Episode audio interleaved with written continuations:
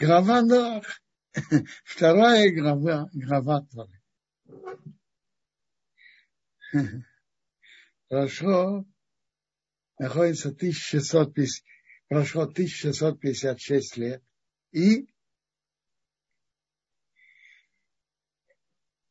когда наша глава говорит о, больш...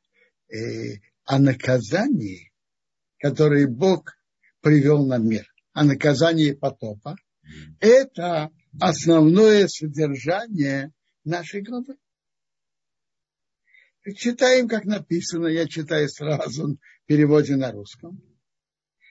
Это история с Ноахом. Ноах был цадик тамим полноценным в его поколениях, с Богом ходил.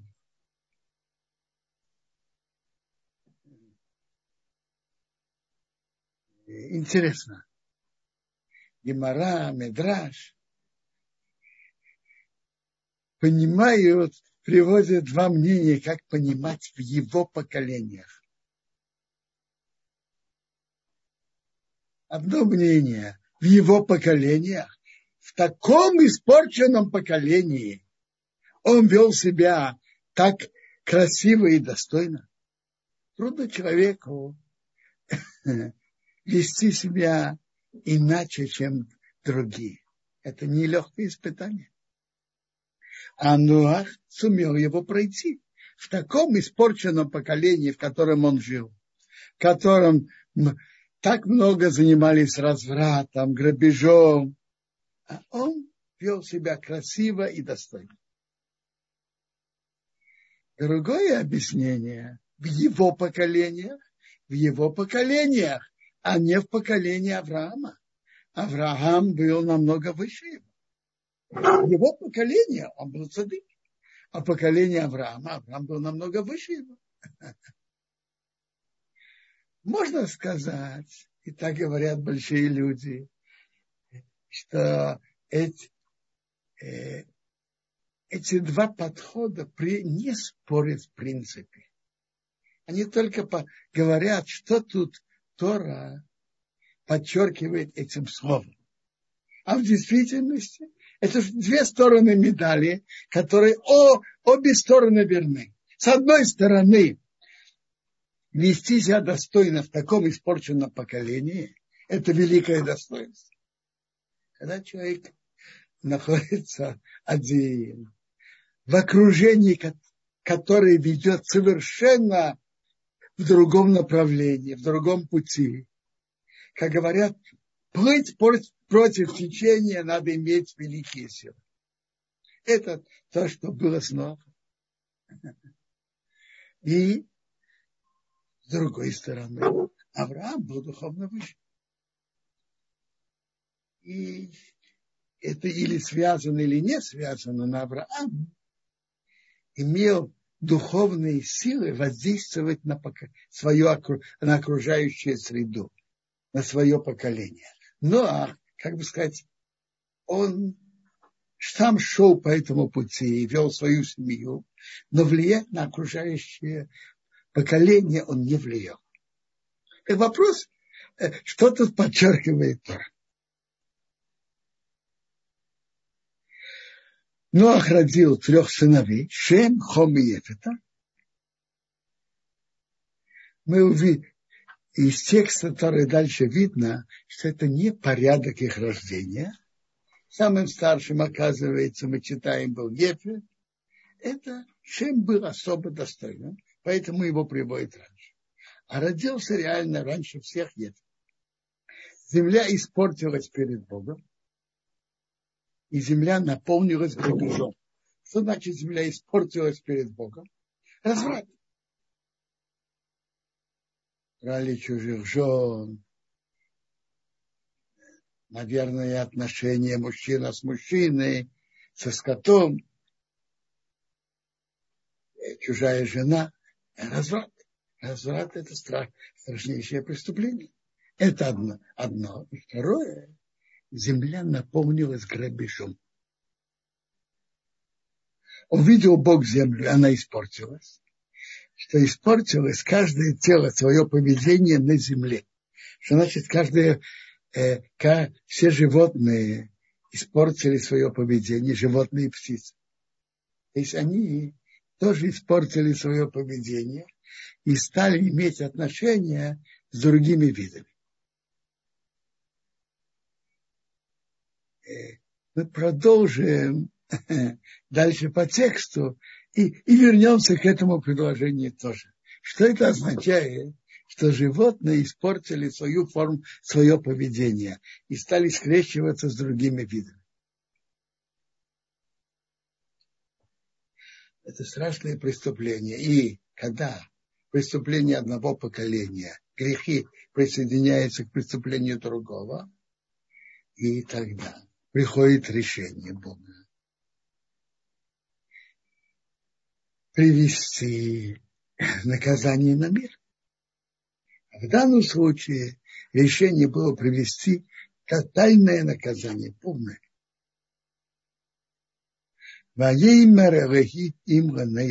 Сказал Бог Ноаху. Кей сказал Боса Бога фона. Конец всего тело пришел, пришло передо мной. Кимора орец хомас лифнеем.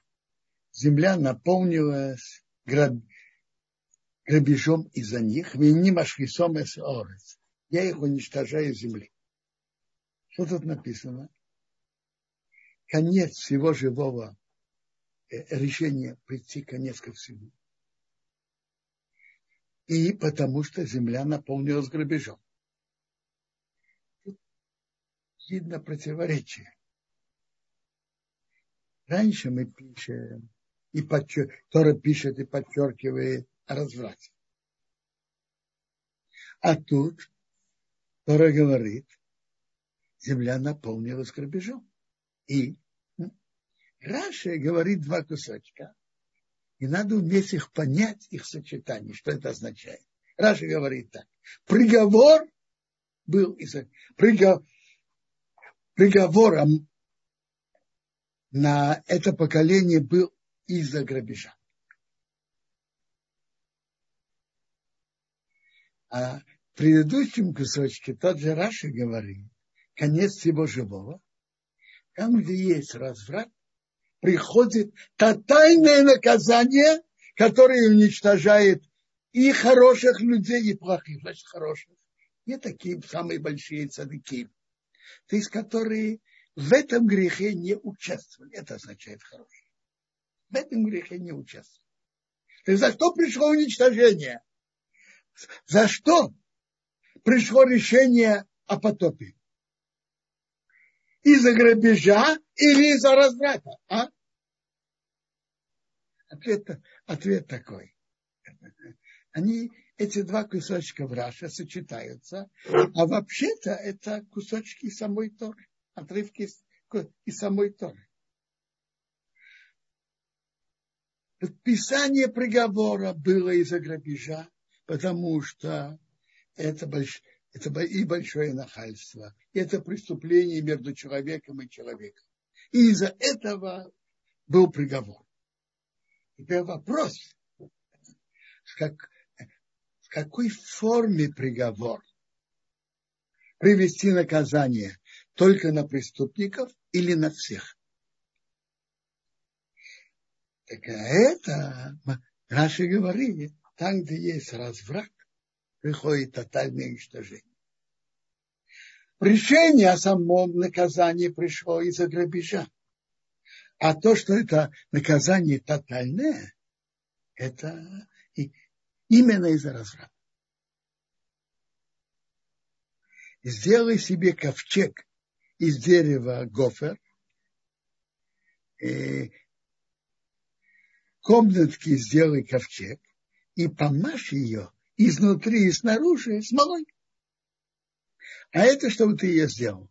300 локтей длины, длина ковчега, 50 локтей ширина ее и 30 локтей высота ее. Освещение сделай для ковчега и наверху, чтобы она кончалась локтем. А вход в ковчег сделай сбоку. Почему сбоку? Потому что чтобы э, не, не вошла вода, не вошел дождь. Нижний этаж второй этаж и третий этаж делали. На обои из трех этажей. А я, очень интересно, тут было тотальное уничтожение на весь мир. Даже Ноаха, которого Бог оставил, он как бы вывел его из этого мира, и он был в отдельном месте, он был в ковчеге.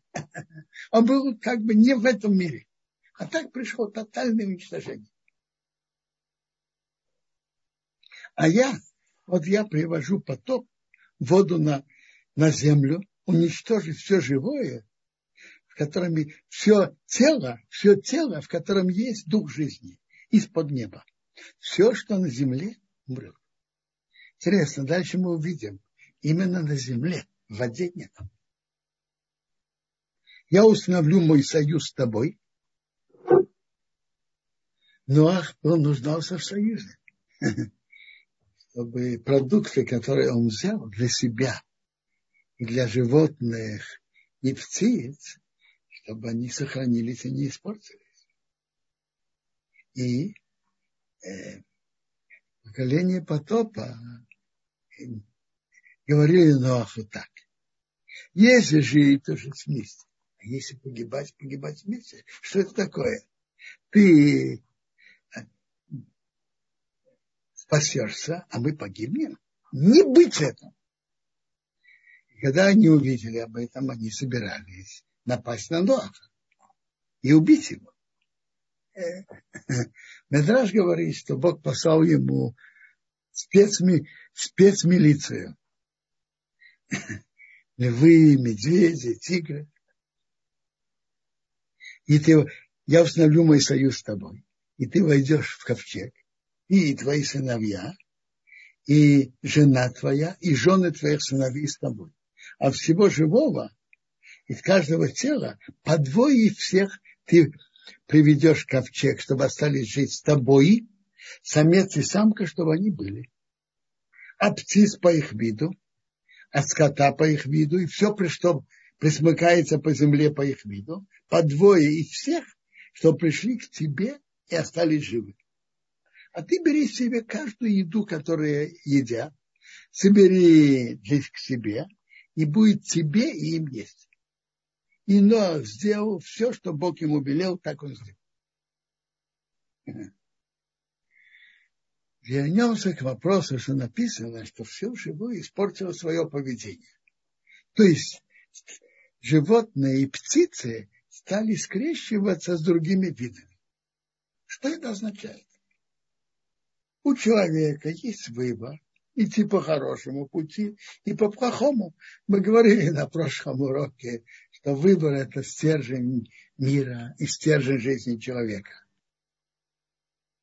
А животные, птицы, у них есть инстинкты.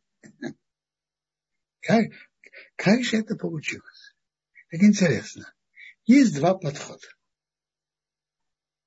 В Талму, из Талмуда мы слышим, Талмуд Санедрин, что, что это были, как говорят, и, и проделки человека. Что люди стали скрещивать диких животных с домашними, домашние с дикими, всех с человеком, человека со всем. То есть это дела человека, не животных. Животный мир испортился. Из Медраш Раба слышится, что это они сами стали портиться.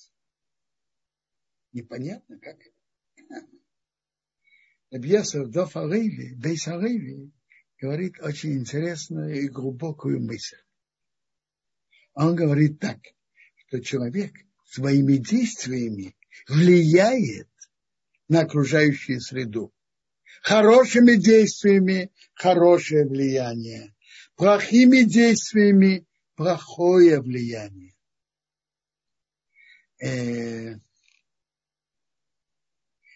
Понятно, что действие, которое делает, кто-то делает публично при людях, так это заразительно влияет.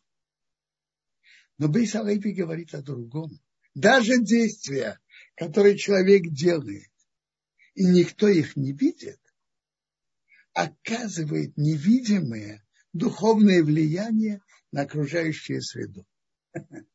Представим себе, в каком-то месте, городке, есть место, где люди сидят и, и напряженно изучают Тору и ведут себя достойно во всех отношениях. Это посылает свои лучи положительные в окружающую среду. Наоборот, люди, которые нарушают и делают гнусные действия, это оказывают плохое влияние на окружающую среду даже те, кто этого не видит.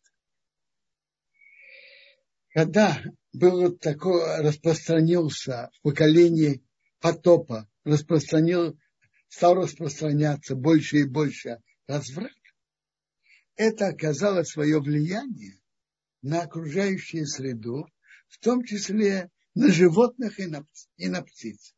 И у них появилось э, стремление скрещиваться с другими видами. То есть в конечном итоге это влияние человека.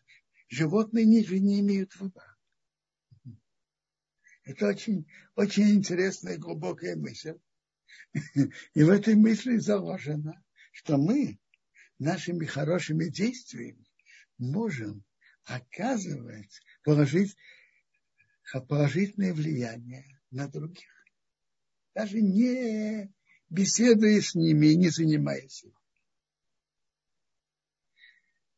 То, что человек делает, оставляет свой отпечаток и влияет на окружающую среду.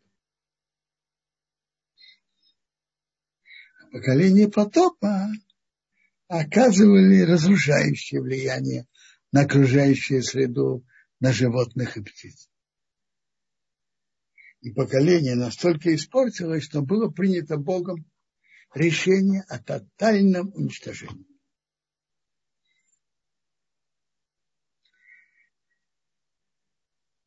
Э, Бог сказал Ноаху строить ковчег.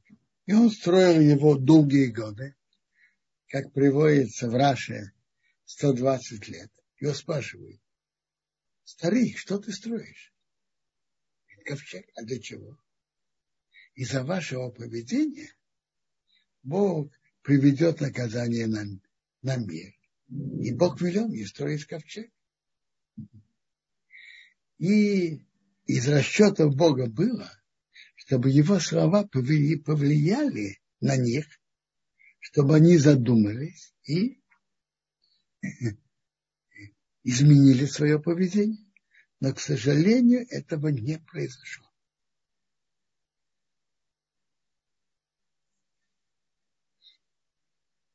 Читаю дальше.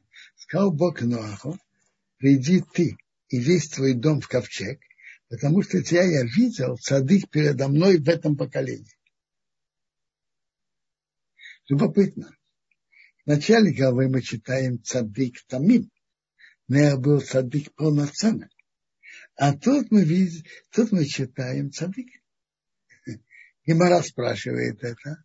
И Гемора отвечает так э, действительно Ноа был цадык и тамим полноценный. Но человеку в лицо говорят часть его достоинств, а не все. Часть достоинств, что он видел такие его достоинства и старался дальше их делать, а не все, чтобы человек не возгордился. И надо же жалеть людей. Если говоришь человеку слишком много все его достоинства, можно его напортить. Он может прийти к гордости. Это очень опасно. Надо жалеть людей, не, говорить, не говорить им все их достоинства. К сожалению, в наше время привыкли перехваливать людей. Это плохо. Во-первых, неправду нельзя говорить. Ну и правду тоже надо думать, что полезно, что нет. Но говорить неправду, конечно, нельзя.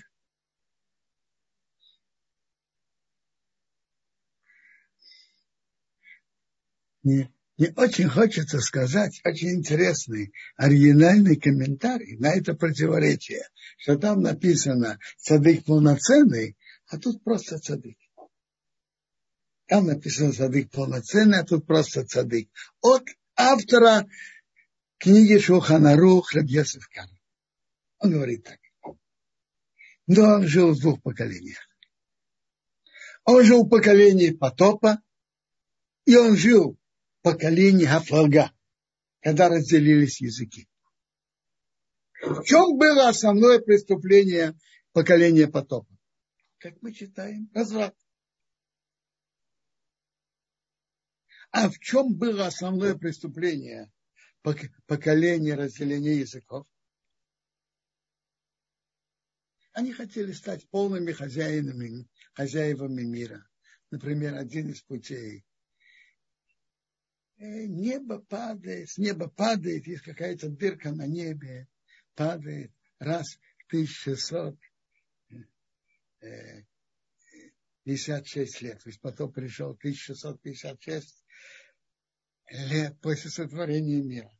Раз в 1656 лет появляется в небе дырка, и оттуда падает дождь. И это катастрофа. Давайте построим подпорки на небе. То есть они хотели сами э, руководить миром. И должны были знать, что это наказание от Бога, они, они хозяева. Э, есть Медрашим, что хотели слушать идол. То есть так, поколение Афрага было, хотели и не иметь никакого отношения с Богом. Убрать, убрать о Боге из этого мира вообще. Мы, мы всем руководим. Как, теперь так. Какое качество противоположно качеству разврата? Это цадык. Цадык, который отдаляется от разврата. Йосиф от цадык. Йосиф отдалялся от разврата. А какое качество противоположное? Это относительно преступления поколения потопа. Их преступление было разврат, основное, основное преступление, а качество, качество противоположное – это цадык. Это Ноах проявил себя как цадык в поколении потопа. А какое было основное преступление поколения Афрага?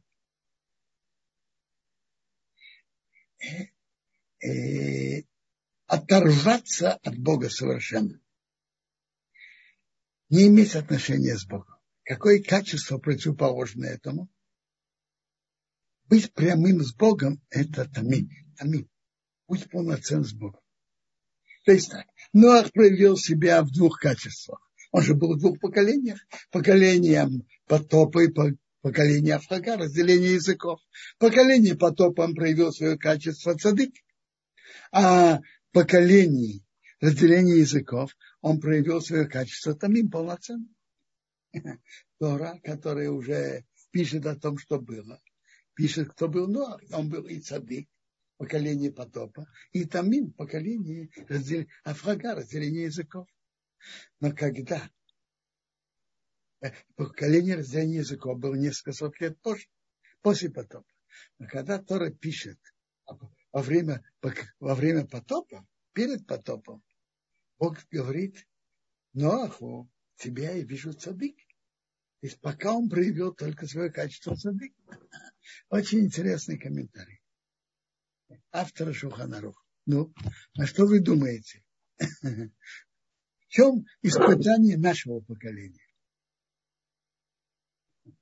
Испытание разврата или быть прямодушным с Богом? А? Какое испытание нашего поколения? Что вы думаете?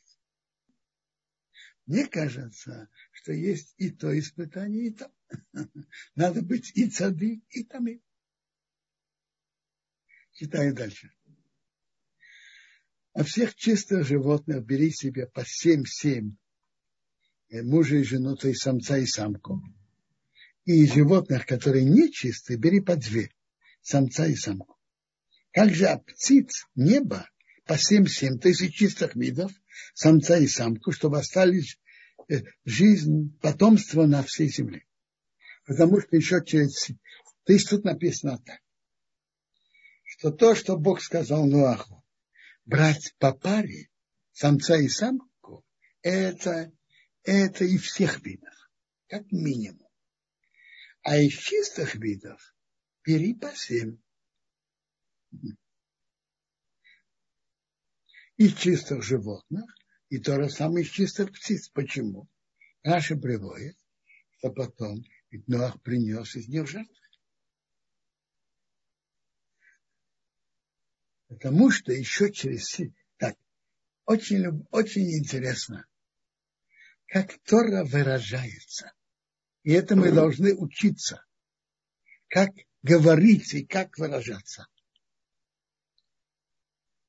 Написано из чистых животных Тыгора, а не чистых, как написано.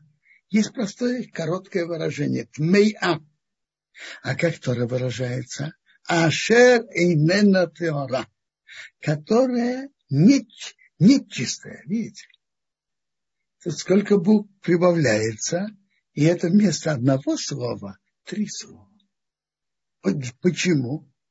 Чтобы выразиться деликатным выражением. Не упоминать слово от меня нечисто. Только Ашер и Тора, которая нечистая.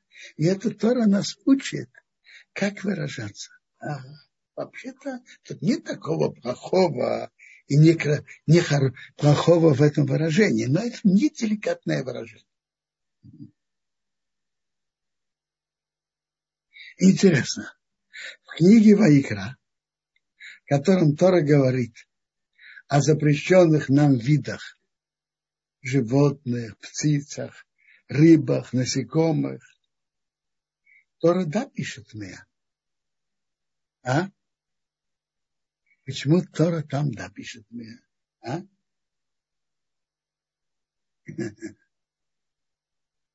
А тут Тора так не пишет.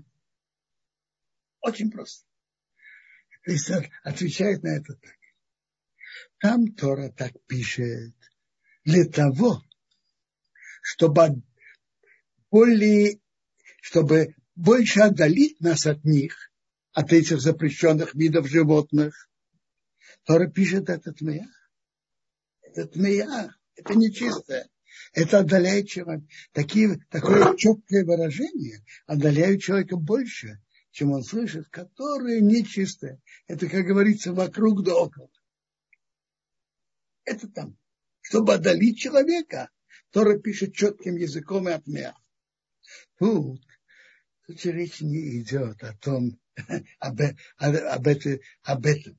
Тут речь идет о другом. Из какого вида взять по паре, из каких видов взять по паре, из каких видов взять по семь. Тут нет никакой потребности, никакой пользы выразиться этим выражением от моя.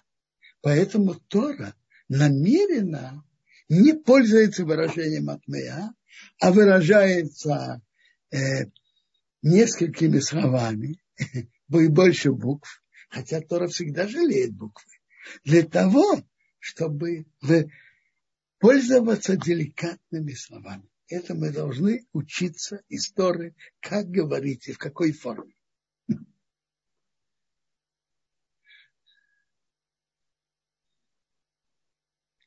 любопытно, когда мы читаем Рамбана, как мы читаем там так. Два вида, э, прошу прощения, пара из каждого вида приходила, приходила сама. А вот семь написано бери себе. То есть Ноах должен был их собирать. Рамбан говорит так. Те, которые приходили сами, те, которые приходили, нужны были для сохранения вида, приходили сами. А то, что надо было больше, для принесения жертв, Ноах шел и собирал. Выносить жертву – это тоже заповедь. Э, для заповеди надо трудиться. То, что нужно было для сохранения вида, пара, одна пара от всех видов приходила сама. А то, что Ноаху надо было для принесения жертв, он должен был их собирать. Для заповеди надо, надо трудиться. Потому что еще через семь дней я посылаю, спускаю дождь на землю, 40 дней и 40 ночей, и я сотру все существующее, что я сделал с лица земли. И Нох так сделал. И, и Нох сделал все, что Бог ему велел. То есть все было уничтожено, а только Ноах с его семьей, которые были в ковчеге, и животные, и птицы, которые были в ковчеге. Интересно. Э, рыбы остались, они были в воде, и они не были подвергнуты уничтожению. Возможно, что рыбы, рыбы были более отдалены от человека, и человек имел на них меньше влияния. И они не так испортились. И рыба, и, и рыбы, не, на, на рыб они, не было решения об уничтожении. Как, как пришел потоп? Тут написано, что вода шла с двух сторон. 17 день второго месяца разверзлись все источники бездны большие, и окна неба открылись. То есть и открылись источники на земле бездны, и окна с неба открылись. И снизу, и сверху. И был дождь на земле 40 дней и 40 ночей. Страшная вещь. Человечество тогда еще не имело такого опыта. И оно не, не знало и не понимало, что за преступление может прийти наказание от Бога. было полное, тотальное уничтожение всего мира и всего животного мира и птиц, которые были на земле. Кроме, э, кроме тех, которые в воде в океане. То есть есть такой путь Бога за преступление, за разврат, за грабеж, приходит наказание.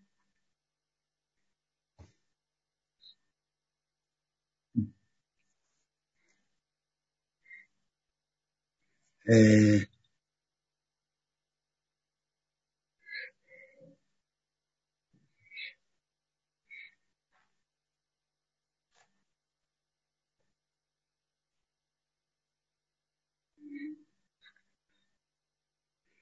каждом поколении это э, каждое поколение нужно иметь заслуги, чтобы не, не пришли беды.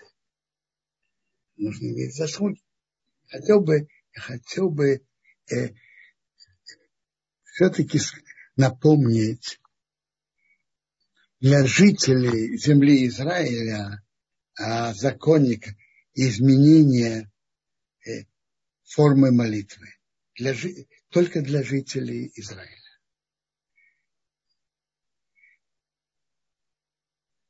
Для жителей Израиля, начиная с исхода субботы, вечерняя молитва, мы начинаем вставлять молитву, прибавку «Ветинтау матали враха». Мы начинаем просить Бога о дожде. Дай дождь на землю. Дай и пошли дождь.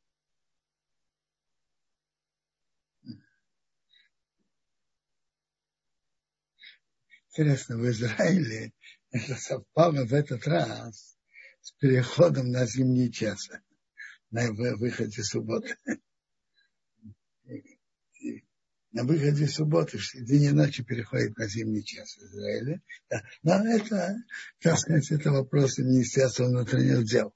Но, но интересно, совпало, что это совпало. А по закону, по, обы, по, по закону, начиная с этого момента, надо просить Бога о дожде.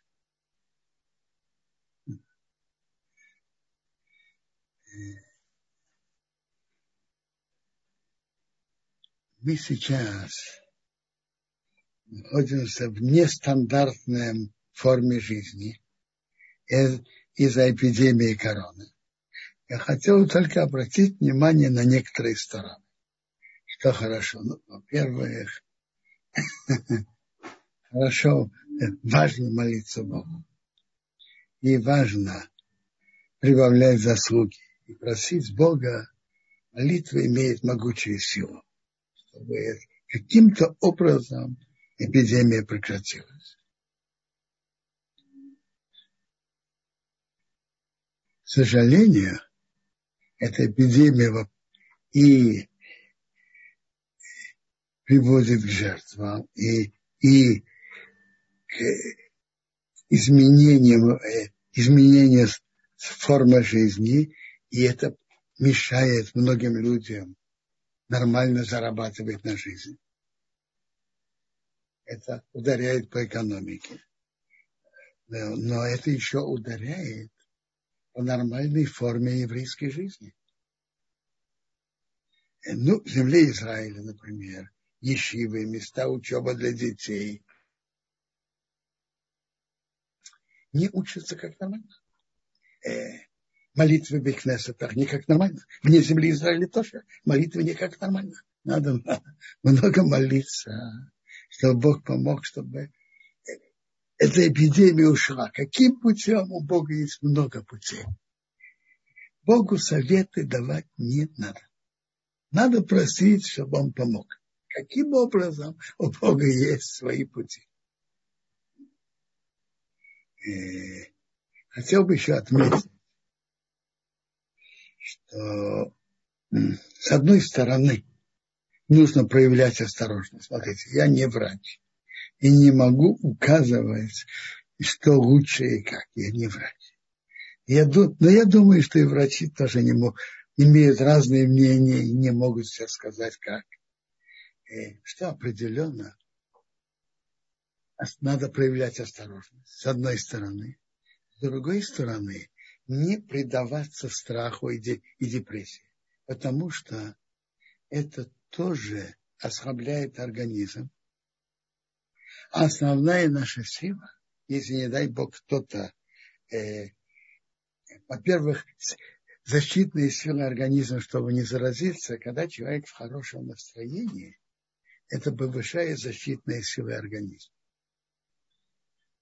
Не предаваться ни в коем случае страху. Во-первых, надо знать, мы должны проявлять нас, наше старание быть осторожными. А дальше все в руках Бога.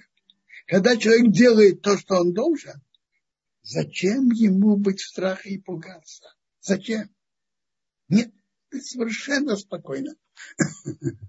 Рассказывает про Равина из Бриска. Он был в Варшаве. Была бомбежка. Немцы. Немцы в 1939 году. Бомбежка. Он начал вести расчет быть на первом этаже или на втором, и пришел к выводу, что опасность и тут, и тут равная. Спокойно пошел спать при всем положении. Он сделал то, что он должен был сделать. Взвесить, где меньше опасности, и отдаляться от опасности. А сейчас что-то в его руках. Надо спокойно идти спать. Надо, ну, для этого надо иметь внутренние силы в таком положении. Но я думаю, в нашем положении может, может практически каждый. Не предаваться страхам и депрессии. И мне кажется, поменьше слушать последние известия про эпидемию и что и как. Это все пустые разговоры. И что? Это, это только слышать все это, это просто влияет войти в депрессию. Нет. Что это помогает? Что это нам дает? Молитва может изменить. Осторожность мы обязаны иметь. А пугаться мы должны. Ну, Э, в нашей главе дальше говорится, как Ноах Бог ему сказал выйти из ковчега, он вышел. Это тоже надо учиться. Это называется правило Дерех Эрес, правило поведения. Он вошел в ковчег по приказу кого? По приказу Бога. Так он вышел тоже по указанию Бога. В нашей главе есть семь заповедей, которые Бог дал всему человечеству. И в этом обязано все человечество. Я хотел бы заметить интересные, сказать, интересный комментарий от имени э, папы Зацал говорил от его папы, от дедушки Зацал. Написано так. Вашу кровь, но вашу кровь от вашей души я буду требовать. Так э, переводит это. Вашу кровь от вашей души. Что если кто-то убивает себя, кончает жизнь самоубийством, то его кровь Бог от него будет требовать. Вашу кровь от вашей души я буду требовать. Ну. Э, тут, между прочим, сказано, что выходит, что душа человека остается после смерти. Если кто кончает жизнь самоубийством, не дай Бог, то Бог будет требовать от его души если один убивает другого, то есть э, душа человека остается. И человек, не дай Бог, кончает жизнь самоубийством, он э, ничего не выигрывает. Его души будут требовать. Если человек убивает другого, за это смертная казнь. Кто служит идолам, то хулит, то хуление, хулить имя Бога, Семь заповедей сыновей Ноха так. Не служить идолам, не заниматься развратом, не проливать кровь, не хвалить имя Бога, не грабить, не есть кусок от и устанавливать суды. Семь заповедей, которые Бог дал всему человечеству. Какого э, Какое наказание на мир? Только на преступников или на весь мир из-за них? Бывает, что Бог смотрит на, на весь мир как что-то одно целое. Э, на это Раша говорит, что когда есть разврат, то приходит тотальное наказание на всех.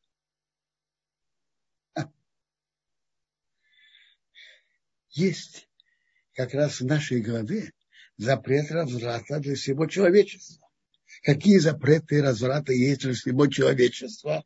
Запрет отношения с чужой женой,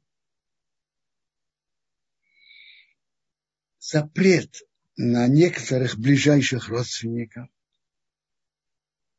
родственниц и запрет иметь отношения мужчина с мужчиной и со скотом. Очень больно и жалко э, слышать, что в мире идут легализов... идут легализовать отношения мужчины с мужчиной. Это же мерзость. И это неестественно. Это из семи запретов, которые Бог дал всему миру. Есть интересное место в трактате Хулин, 92 лист.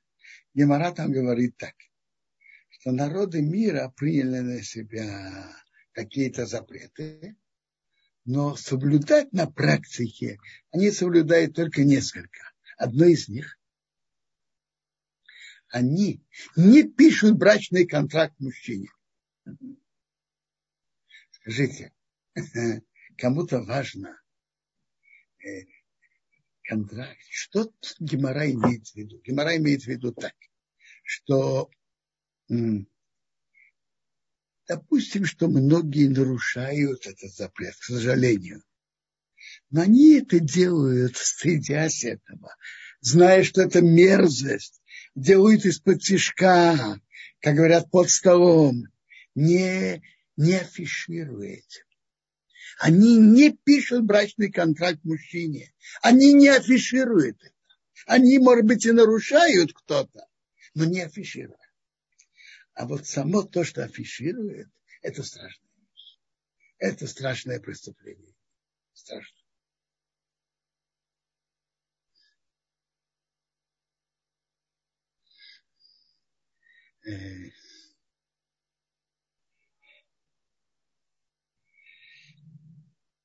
Поколении потопа было решение Бога уничтожить весь мир. Как Нуах спасся, написано, Нуах э, нашел симпатию в глазах Бога. А что у него была симпатия? Что? Это у него была скромность. Качество скромности, оно велико. Даже когда на человека хотят привести наказание, скромность спасает их.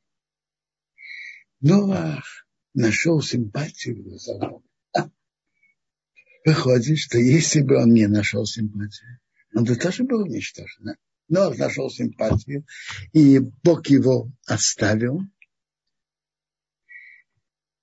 Оставил его, если можно так выразиться, на отдельной территории. Мир был уничтожен. А Бог вывел его, его и некоторых животных и птиц на отдельные территории, в ковчег. Ковчег – это отдельная территория.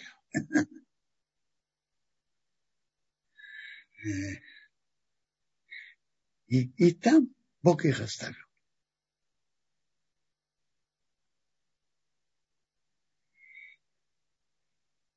Э, интересно, мы упомянули, что животные тоже испортили свое поведение. То есть стали скрещиваться с другими видами.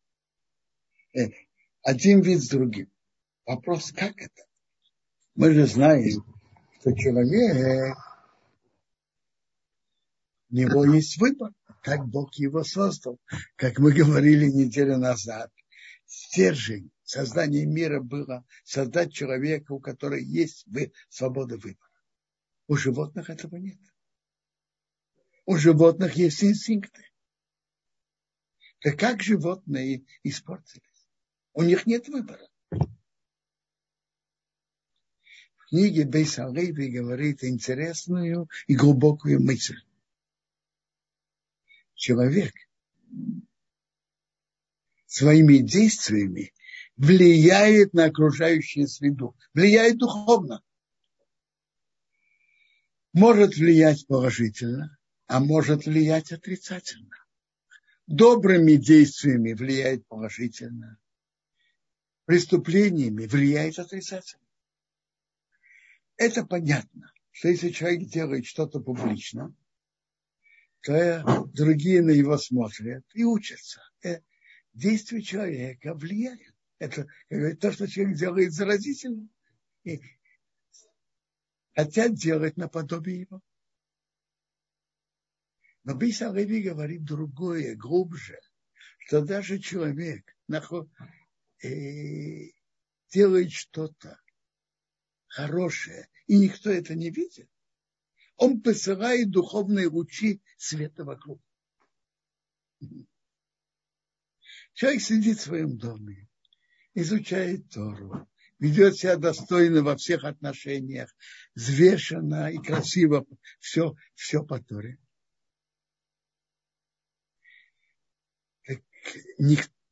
физически это не видно, но он посылает лучи света вокруг, которые влияют на окружающую среду. Кому-то хочется сделать доброе дело. Кому-то хочется начать одевать филин. Кому-то хочется начать соблюдать субботу и так далее. Он посылает свои лучи вокруг. Лучи духовного света. Между прочим, тогда выходит, что ему полагаются дивиденды в этих заслугах, которые те люди делают. Это же благодаря ему. Полагается ему дивиденды. Да?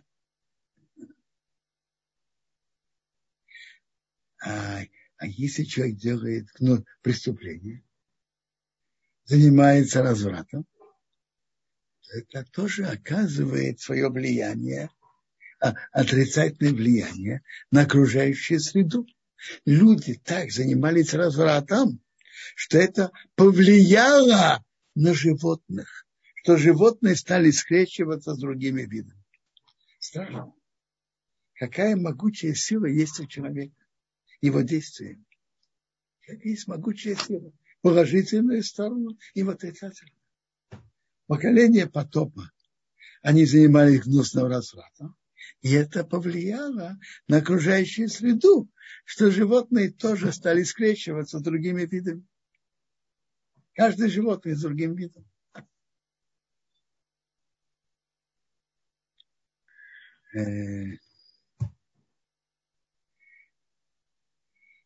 В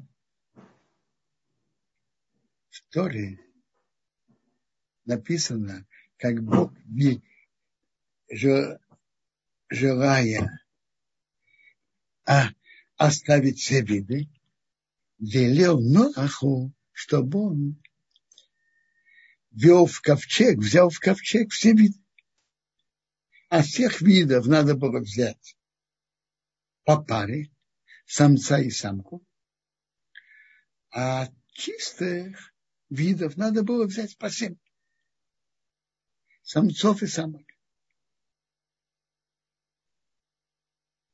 Как интересно, э, почему?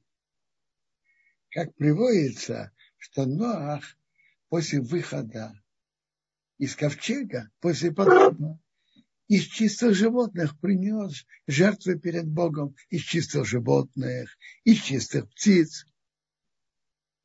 Очень интересно, какими выражениями Тора пользуется, когда она об этом рассказывает. Про чистых Тора пишет Беймо Атеора. Чистых. А про нечистых пишется Ашер Инена Тора которые нечистые. Это три слова. И это восемь добавочных букв в Торе. А Тора очень экономна в выражениях и даже в буквах. Есть очень многие законы, которые выучиваются из лишнего юда, из лишнего вова, вава и так далее. Из одной буквы. А тут Тора написала восемь лишних букв. Для чего? Ведь Тора могла написать короче. Атмео. Атмео это нечисто. А как Тора написал? Ашер инено Тора, который не, не является чистым. Почему? Тора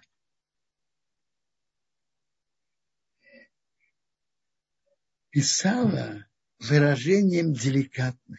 Не упоминать слово от меня нечисто. Что бы мы сказали? что, что такого страшного в этом выражении? Правильно. Но все-таки это не совсем деликатное выражение. От меня. Не деликатно. А Тора писала длиннее, чтобы написать, не упоминать этого слова вообще.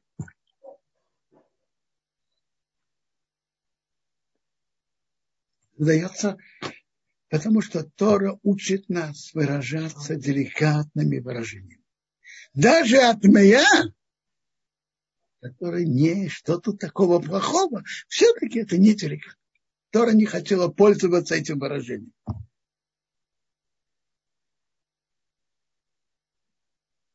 Задается вопрос. В самой же Торе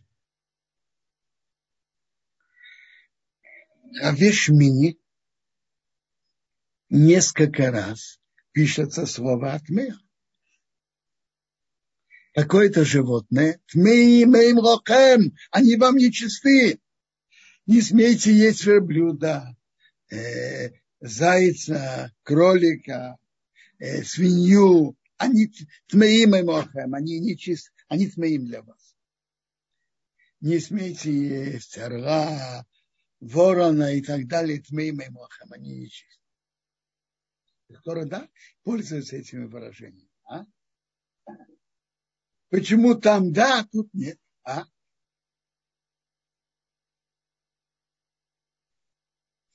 В книге Барамаор, комментарии Барамаор отвечает на это так.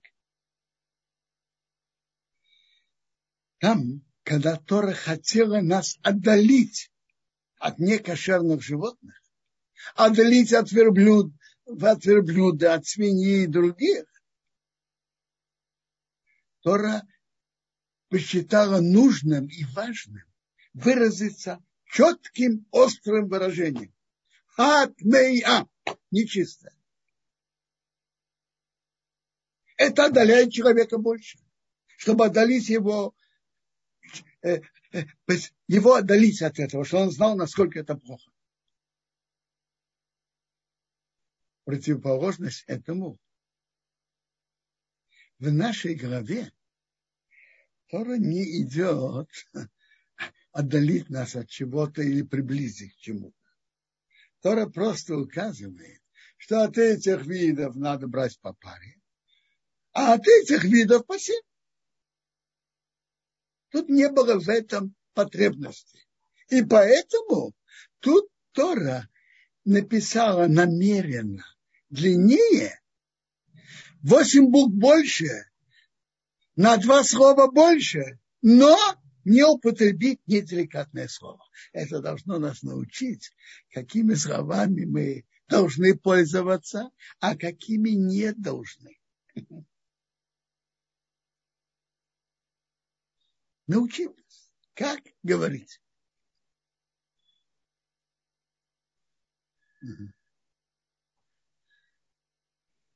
Э,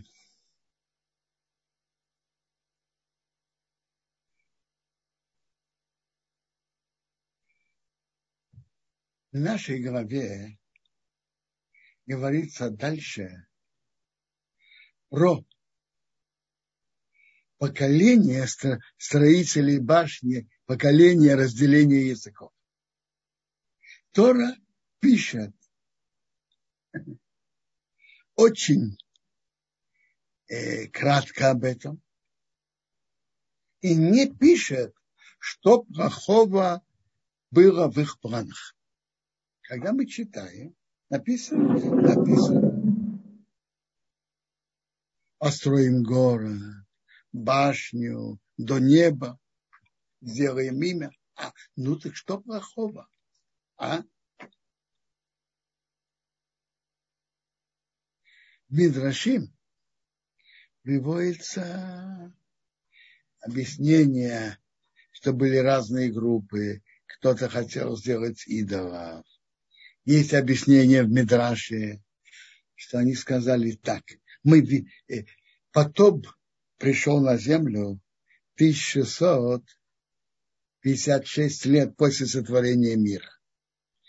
И они сказали так, раз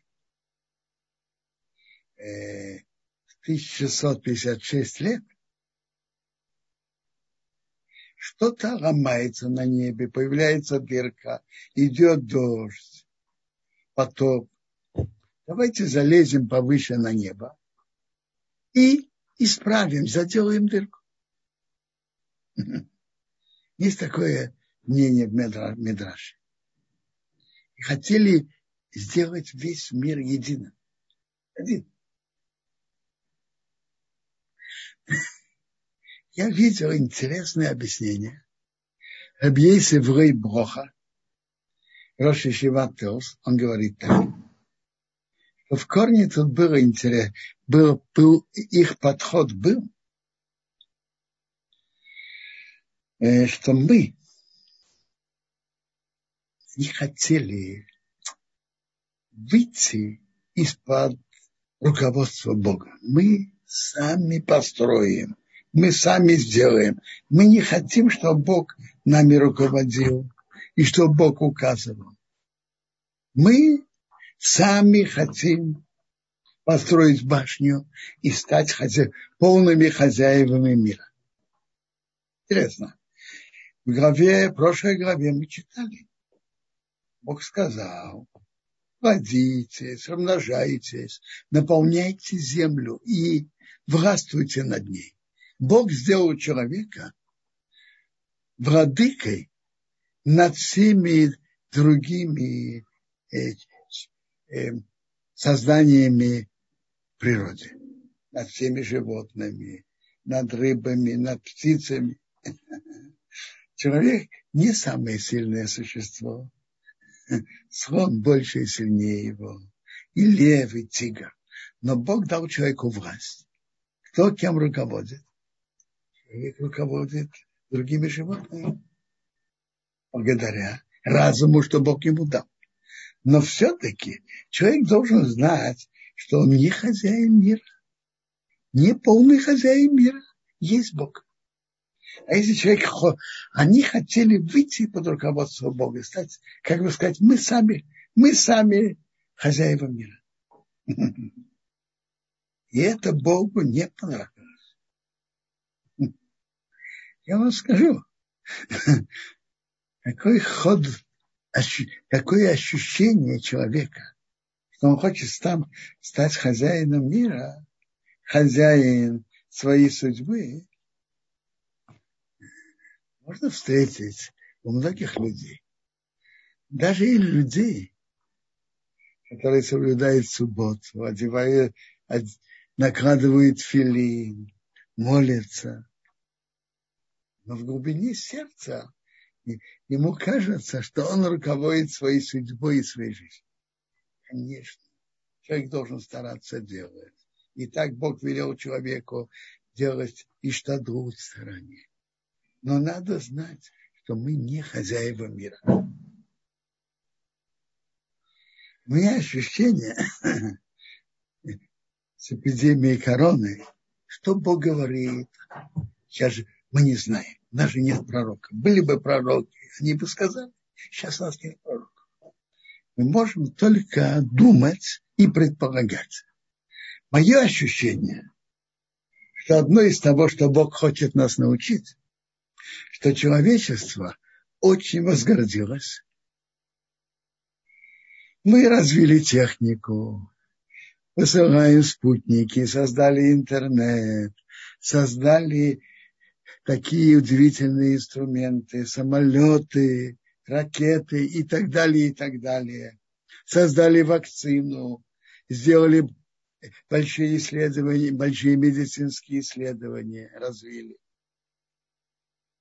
И у человечества стало ощущение в сердце, что они как бы хозяева, что они хозяева, полные хозяева мира.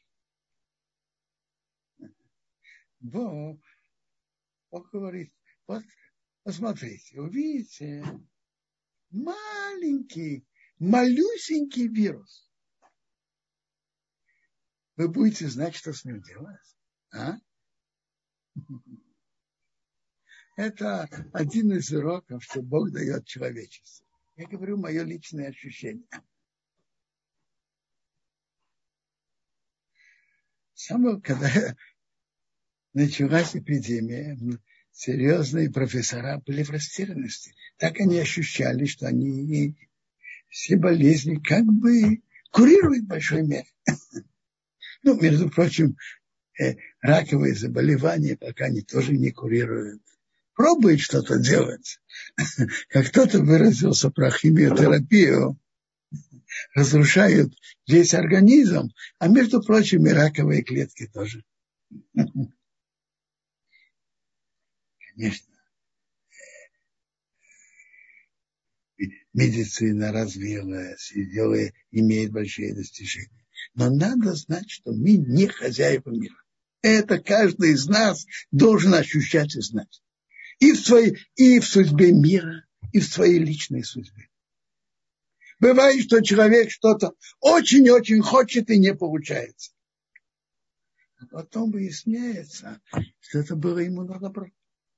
Конечно, человек должен делать свои старания, то, что называется штатгу. Но знать, мы не хозяева мира.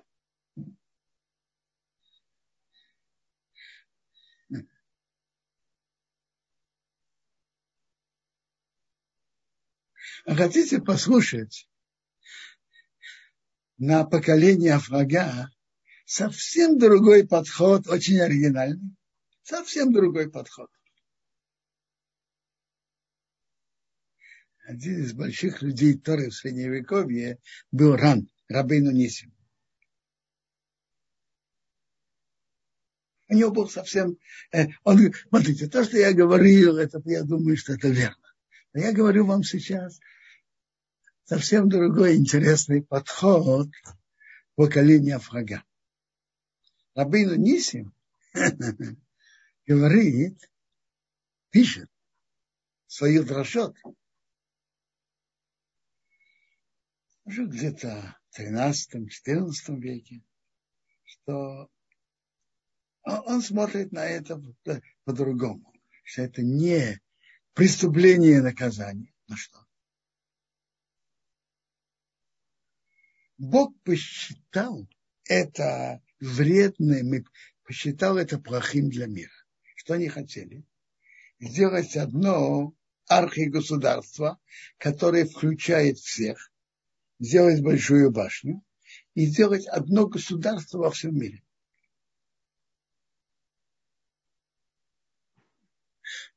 Как сделали все Европы одно большое государство.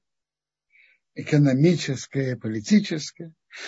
Так они хотели сделать одно государство во всем мире. Ну, а чем же это плохо? Чем это плохо? Бог посчитал это плохим для мира. Очень часто во главе такого архигосударства, выше всех, встают люди э, с линии э, плохой, который отдаляет от Бога отдаляет от добра. И если будет только одно государство, то это опасно для мира. Опасно для тех людей, которые хотят идти своим достойным путем. Если в государстве, в этом одном государстве в мире будет руководство, э, которое поведет его по плохому пути, отходу от веры в Бога, против, против веры в Бога, против того, чтобы делать добро один другому, например, то это плохо для мира. Вот возьмем реальный пример. В Вавилоне был царь Немрод. И Авраам, который распространял веру в единого Бога, он посадил в тюрьму, на 10 лет, угрожал ему и предложил выбор. Или ты поклонишься моему Богу, огню, и я тебя брошу в огонь. Авраам не захотел поклониться. Пошел на смерть, но не служить идолу. Немрод его бросил в печку, и Бог его спас.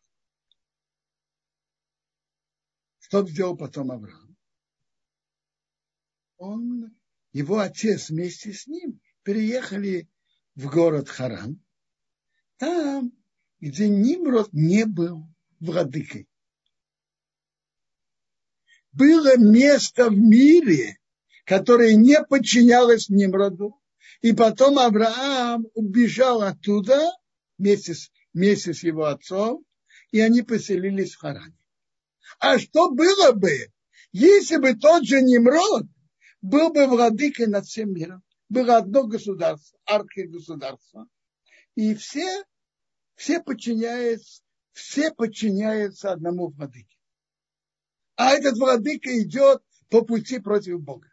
Что будут делать люди, которые хотят идти по хорошему пути? Им некуда убежать. То есть ран объясняет, что не то, что это преступление и наказание, а Бог посчитал это плохим для мира, что было только одно государство. Когда есть несколько, то если даже одно пойдет по плохому пути, другие пойдут по другому пути. И кто-то захочет идти по хорошему пути, сможет оттуда убежать. если ему дадут возможность, конечно, э, другие страны, другую страну. А если есть только одна страна, и она пойдет по плохому пути, то это опасно. Реальная действительность. Когда есть несколько разные страны, то это, это, это лучше. Например, когда коммунизм победил в Советском Союзе, и открыто невозможно было там соблюдать, учить Тору и соблюдать заповеди. Были люди в других странах, которые изучали Тору и остались ешивы в других странах. А если было бы одно государство, и, и то, что когда-то говорили Ленин и Троцкий, и коммунизм во всем мире, что бы тогда было с еврейством? А? Я просто пока привожу вам линию рано в, в этой теме. По-моему, она, она очень интересная и оригинальная.